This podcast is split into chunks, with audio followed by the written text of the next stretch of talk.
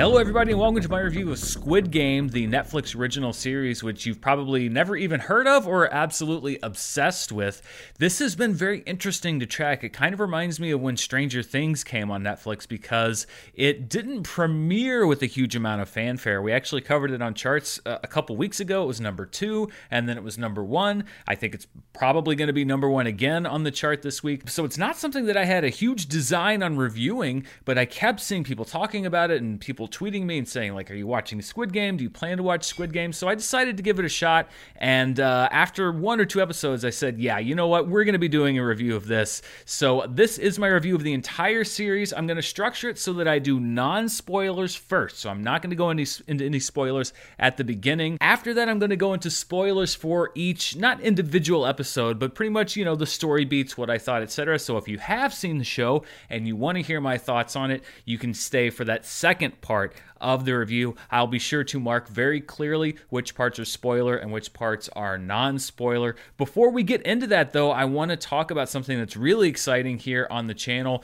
or I should say off of the channel, because uh, I am launching or have launched my own podcast channel, the Dan Murrell podcast. What it is right now is all of my reviews in audio form. And this is just stage one. So if you go and subscribe, and all of the links are down in the description below uh, Apple, Stitcher, Spotify, Amazon Music, lots of different places where you can find it. Um, we are going to be expanding programming in the future. So you'll be able to get the audio for charts weekly. Uh, in the very near future, you'll be able to get the audio for my live show, which will also be resuming. And then all my movies, which will be returning, and I'm going to be returning it as an audio podcast. It will not be a show here on YouTube. I just think it works better as far as audio, and honestly, the workflow works better for me as an audio podcast. I'm still working out the details on exactly where you're going to be able to find all my movies, so I can't go all the way into that today, but it will be coming back before the end of the year, and I'm excited to bring you more episodes of that. So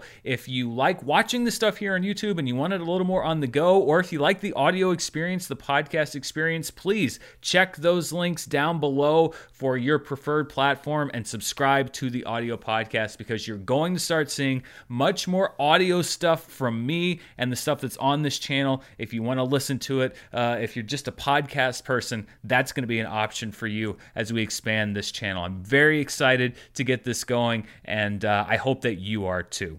So, without further ado, let's get into Squid Game, and we'll start with an explanation of just what it is for those of you that don't know about it or haven't heard of it. It is a South Korean show, or at least it is a show that originates in South Korea from writer director Hwang Dong Hyuk. But this is not a South Korean program that is licensed or distributed by Netflix. This is a show that was produced by Netflix uh, in South Korea, obviously, but for worldwide distribution. And I think it's another example that we're seeing here. South Korea has been making some incredible strides forward in taking uh, South Korean entertainment global. Of course, Parasite is the biggest uh, example of that, winning Best Picture at the Academy Awards. But here we're now seeing something that doesn't have to go through what you usually see, uh, not just in South Korea, but in other countries uh, with Netflix, where, oh, well, it's proven to be a success here, so we're going to license it here. This is Netflix going and saying, we're going to invest in South Korean entertainment, in this show from South Korea, and take it around the world because we have faith in the vision and we have faith in the project. Squid Game is about a group of people who are all badly in debt, owing money to creditors, gambling debts, you name it, who are assembled together to play a series of games. And they're all children's games, but they have very serious consequences because they are also deadly games. And large swaths of these competitors are cut down in every single round of games. The catch is that if you survive, you are in the running to win the grand prize. For every person that dies, money is added to the final amount that's won by the ultimate winner of the games. Lee Jung Jae stars as Seong Gi-hun, who is a degenerate gambler and deadbeat dad. He is our main protagonist. He's our main eyes and ears inside of the game. And it is a really great performance. It's one of those shows I wasn't really sure where it was going. And even though you spend a lot of the first episode uh, with this character, I really grew to like him more and more as the show went on because you never quite know where your focus is going to be. Sometimes it'll shift away, sometimes it'll go this way, sometimes it'll go that way. But you always come back to the center of the story. Squid Game has one of the best first episodes episodes of a television show that I can remember, honestly, and I don't mean even recently. I just mean when you're looking at the economy of the storytelling here, it establishes uh, most of the main characters, it establishes the premise of the story, where they're going, uh, what their lives were like before this game, and then you get the first round of games, which is red light, green light. It's something that everybody has played, uh, and it's so kind of darkly comical and yet also chilling by establishing just what's at stake here. I was so hooked after this first episode. I saw this and I was like, yes, this is incredible. And I'll talk about the other episodes of the season as I continue to run down the show here, both in the non spoiler and the spoiler parts, but I don't want to lose track of just how great this first episode is. It's almost perfect television, in my opinion. And, and, and when you look at how to establish the premise of a show, I hope that people return to the first episode of Squid Game to show people how it's done. The other episodes, I think, are a little more inconsistent, but the one thing that the show is consistently great at is making characters that you care about. Now, that could be characters that you love, that could be characters that you hate, and then it kind of goes the other way. There's some characters that you hate that you love by the end of the show, and there's some characters that you love that you hate by the end of the show. There's so many, I'd say, 10 to 15 characters that we spend a considerable amount of time with, and every single one of them has something to do at some point in the show that humanizes them, that makes you feel for them, or makes you root against them. And again, this is not easy to do. And I also don't want to get this lost in the shuffle. My, my main uh, issues that I have are really with overall plot stuff, not much to do at all with character stuff because the characters are so well drawn in the show. This is also a very twisty, turny show. There's always something around the corner that you may not expect. I think a lot of these twists and turns worked. I think some of them didn't work so well, particularly when you get into the middle of the season. We spent a lot of time with different storylines that it didn't seem like really had a huge amount to do with the overall end of the show. And so it made those storylines feel a little anticlimactic. Now, it could be that if they do a second season of the show, I hear it's kind of up in the air right now, um, that uh, these things may come back. And so, in retrospect, they'll seem more important than they are in the first season. Uh, but looking at them in the context of this season, I really feel like you're looking at stuff in episodes three, four, and five, maybe a little bit into episode six, that you kind of say, like, well, you know, I wonder if you could have shaved that down or maybe eliminated it entirely from the show and cut the episodes by one or two and told a more efficient story. Again, you can only go by what we have right now, but those are my feelings on a few of those things, and I'll get into it a little bit more in the spoiler part uh, that happened over the series of the season. I mentioned Lee Jung Jae. I think this really is his show. This really is his season because you were so focused on him and focused on his character. But there are really some other great standout performances as well. Nobody is bad in this show, but a few people that stood out to me. Um, there's Oh Young Soo as Oh Il Nam, who is uh, an older man who befriends Gi-hun in the game, and their friendship drives a lot of the narrative narrative of the show. You have Anupam Tripathi as Abdul Ali, who is a naive young worker who's playing the game to benefit his family. Uh, Park Hae-soo uh, plays a character named uh, Cho Sang-woo, who's a friend of Gi-hun's, who's uh, facing money problems despite a successful career. And then you have Kim Joo-ryung as a Han Min-yo, uh, who's a very kind of unstable player who seems to change her allegiances with whoever might get her one step further down the line. She's very unpredictable, and that's what makes her character so interesting. I, am sure I got some of those pronunciations wrong, by the way. I'm, I'm doing the best that I can, uh, but the important thing to remember uh, is that these actors give great performances, and it'll be interesting, largely because of where we are in the season, and there's so much TV to go. But is a is a show like Squid Game going to get serious consideration in the awards show picture? I think it should be because this is some really great television, especially in the technical categories,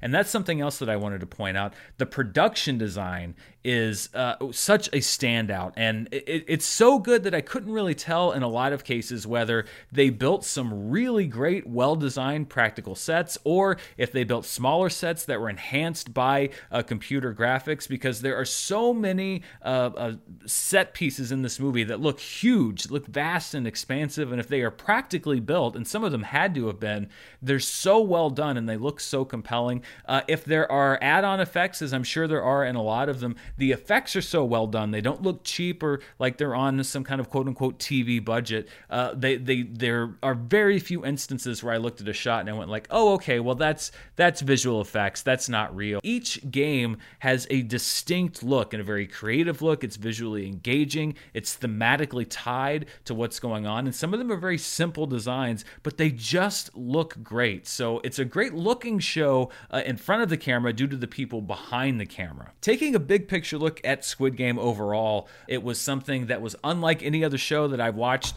uh, anytime lately, uh, and also something that I will remember, particularly that first episode, but also lots of moments in the other uh, episodes. It wasn't a perfect show, but I thought it was a really, really strong show, and it was a show that I enjoyed a lot. I'm looking forward to rewatching, perhaps with people that haven't seen it, because to see their reaction to some of those surprises and some of these twist moments um, is really great. And I'm sure that there's going to be a lot of people that discover this show with a group of people, and you're going to have a great time, I hope, watching the show with friends or family um, because there's so much to discover inside of it. I think the thing that it really proves are the results that you can get by investing in programming from around the world. Because, as I've said, South Korea has been making some of the most interesting films, uh, particularly of the past decade. And the idea of a company like Netflix going to South Korea and saying, we're going to invest with you in an original show. We're going to move outside of the traditional, you know, Hollywood constraints or even English language speaking constraints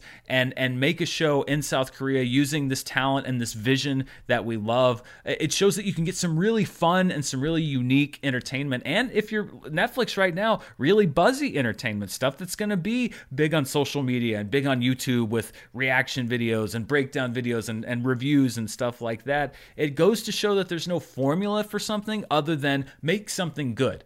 Because generally, if you make something good, hopefully it's going to find its audience. And that's what Netflix did here. If you're watching on Netflix, I think there's a couple different options. There is an English dub if you want to watch it dubbed in English. I watched it in Korean with English subtitles, and the performances were really, really strong uh, in Korean. So, uh, you know, I, I, haven't heard the English dub, and I'm sure that it's uh, uh perfectly uh, uh, fine with the, with actors and whatnot. But the performances in Korean are really, really good. So that's the way that I would recommend that you watch it. Of course, course, it's up to you, however you want to do it. But it's a definite recommendation for me on Squid Game, especially if you like uh, action, thriller, even horror, dystopian sci fi, that kind of stuff. It really scratches that itch, and I think you're going to like it. So that ends the non spoiler part. So if you haven't seen the show, I would say don't watch the rest of this because I'm going to talk about some of these twists and turns that you get along the way. But if you have seen Squid Game, let's go a little bit more in depth with the different story beats because I wanted to go into what I really, really liked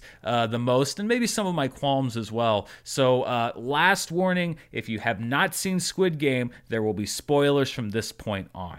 So let's start at the beginning with uh, the first episode, Red Light, Green Light, and that that game, that game of Red Light, Green Light, is such a great set piece, especially the way that it's shot um, in extreme close up with so many of the contestants. And when we don't know what the stakes are going to be, like that first round of executions, and then the way that we see the stop and the start. And I love that little robot girl and the way it would turn around. The, the fact that she is so giant and that the eyes, you know, the little cameras going everywhere, it just is able to establish the stakes in such a unique way uh, and a jarring way and an affecting way that uh, it really was the key to me for success in that episode. And and I I understand a little bit why they pushed perhaps some of the character development to this off island episode in episode two. I get that you want to get to this game. Also, for some reason, and I'm not really sure, this moment where Gi-hun smiles at the camera um, when they're taking his picture, I just love that moment. And I think it's because it's such a great character moment and it's kind of his last moment as the person that he is at the beginning of the show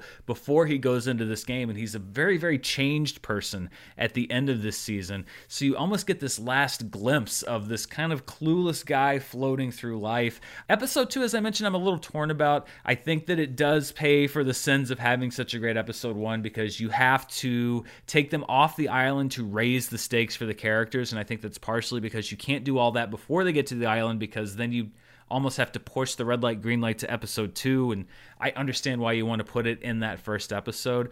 Again, I think it just suffers uh, from comparison there and also having to kind of go back and fill in some storytelling gaps that you leave in the first episode by getting to the island in episode one. Episode 3 had a great challenge. I loved the honeycomb shapes, the tactics involved with choosing what shape you want. Do you choose the circle? Do you choose this triangle? We get the establishment of uh, Sang Woo and his first kind of moment where he he's looking like he's altruistic, but you can tell he kind of suspects that he's putting himself in a position to succeed and we're going to pay this off later on in the series. And then you have the introduction also of the doctor who's getting the inside information uh, for this this side quest, the side hustle uh, that's going on inside uh, of the operation. This leads into episode four. I love the nighttime fight. I love the fact that you establish that uh, you don't have to be killed inside of these different games in order for the money to count. That, you know, if you kill each other, then it also counts. And it adds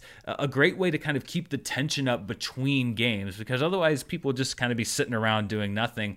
By making it so that, you know, they're a threat to each other, even off of the field, I think you inject so much of that suspense. This also ends with the tug of war game. And, and again, this is a very um, simple game. It's one that we've all played, but you add this high stakes element to it. I like the design with them being so far off the ground. You basically just plummet to your death if you lose the guillotine coming down on the rope. We end on a cliffhanger, and part of me wonders if that cliffhanger was manufactured um, at the end of episode four to lead into episode five because it's resolved so early in the fifth episode, and also because in episode five you don't have a game. There's no game in episode five, so you start with this big, you know, quote unquote action beat of the end of the tug of war game, and then episode five is, you know, the side mission episode. It's about uh, harvesting these organs. It's about Jun Ho's search for his brother, and you know, maybe these are going to be coming back, and maybe these will be more important for future seasons. But these were the two storylines I was talking about when you're looking at the show, and particularly in the middle part of the season. Ultimately, what was the payoff to that, other than it just sort of gets us a little further down the road? When we got to the end of those respective storylines, I was kind of expecting them to come back a little bit because it's like, well, I, I don't I don't really know why we spent so much time with this if if we're not really going to go further than this here. Um, that leads into episode six, and episode six had some really great emotional beats. When you have Sang Woo, um, his betrayal of Abdul Ali, uh, basically, you know, tricking him out of giving him his marbles and and and dooming him to death. I mean, this is really where he becomes a full blown villain, and you realize that this guy is going to do anything to win. And uh, Abdul Ali was such a a, a likable character. I mean, he wasn't the smartest guy out there, but you rooted for him. He was truly altruistic, and it and it drives home this point that the game is supposed to be quote unquote fair, uh, but it's not fair in any way, and, and really bad behavior is rewarded. And then you have the relationship between uh, Gihun and uh, Ilnam, which uh, I was a little suspicious. I mean, it, th- there was a lot of very touching back and forth, but you have a show here that hasn't shied away from showing anything for the entire season. You don't show the old man's death.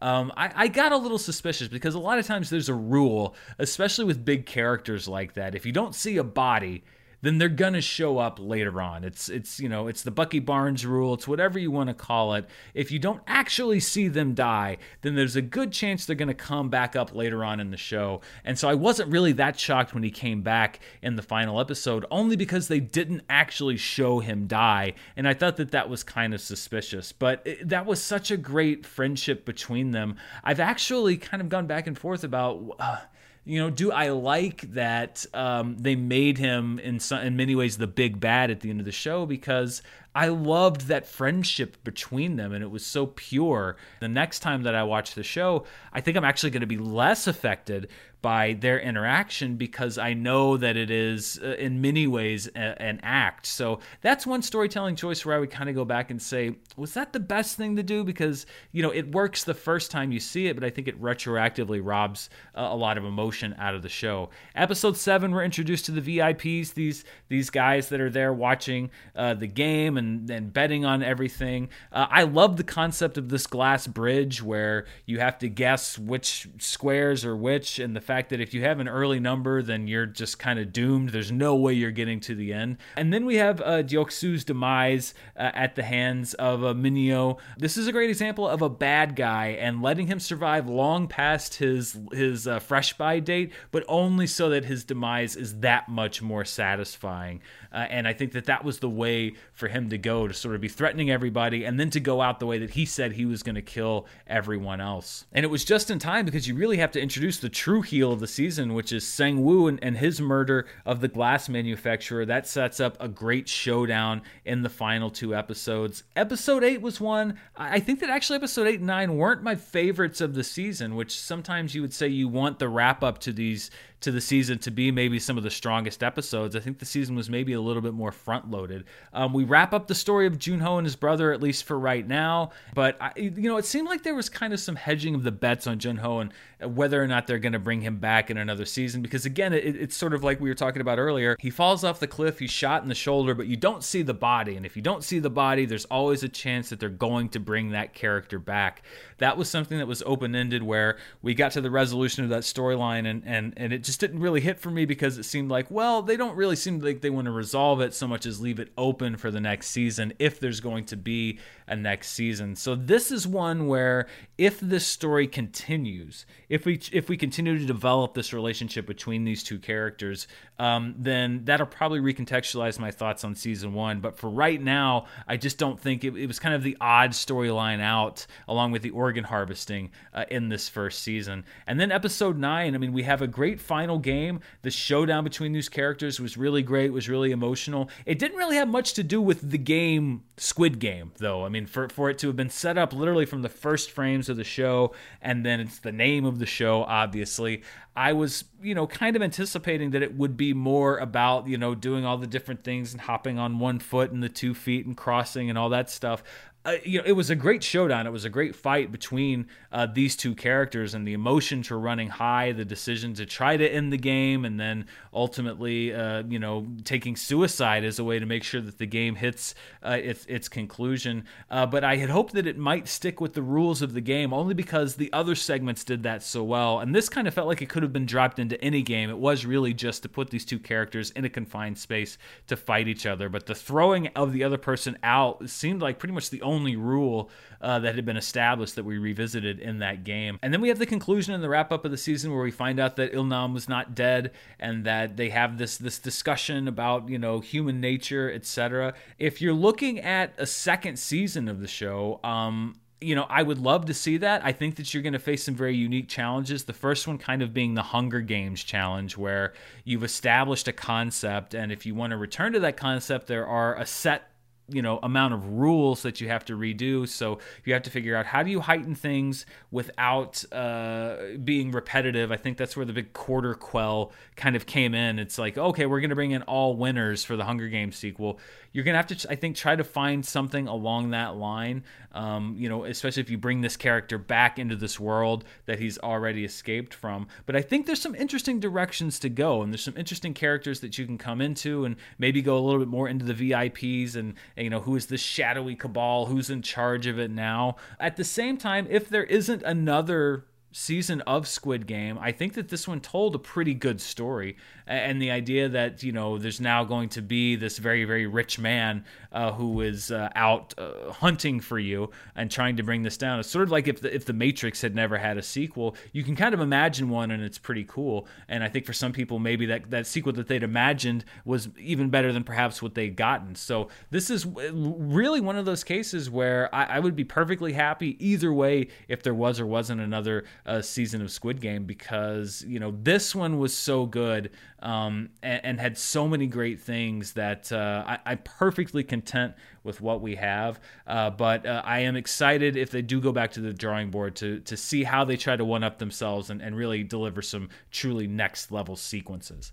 So, those are my thoughts on Squid Game Season 1. Thank you so much for watching and listening. Don't forget, if you want to hear my reviews and later on the other programming here on the YouTube channel, be sure to go down and subscribe to the Dan Murrell podcast channel. All of those links are down in the description below. Thank you so much for watching and listening. I will be back on Monday tomorrow to talk about Venom Let There Be Carnage's opening weekend, which looks like it was huge. We will break down where it stands in the context of the fall, uh, in the context of the first movie. Lots of stuff to talk about, including No Time to Die and its first worldwide weekend. Thank you so much for watching. Please stay safe out there, and I'll see you next time. Bye.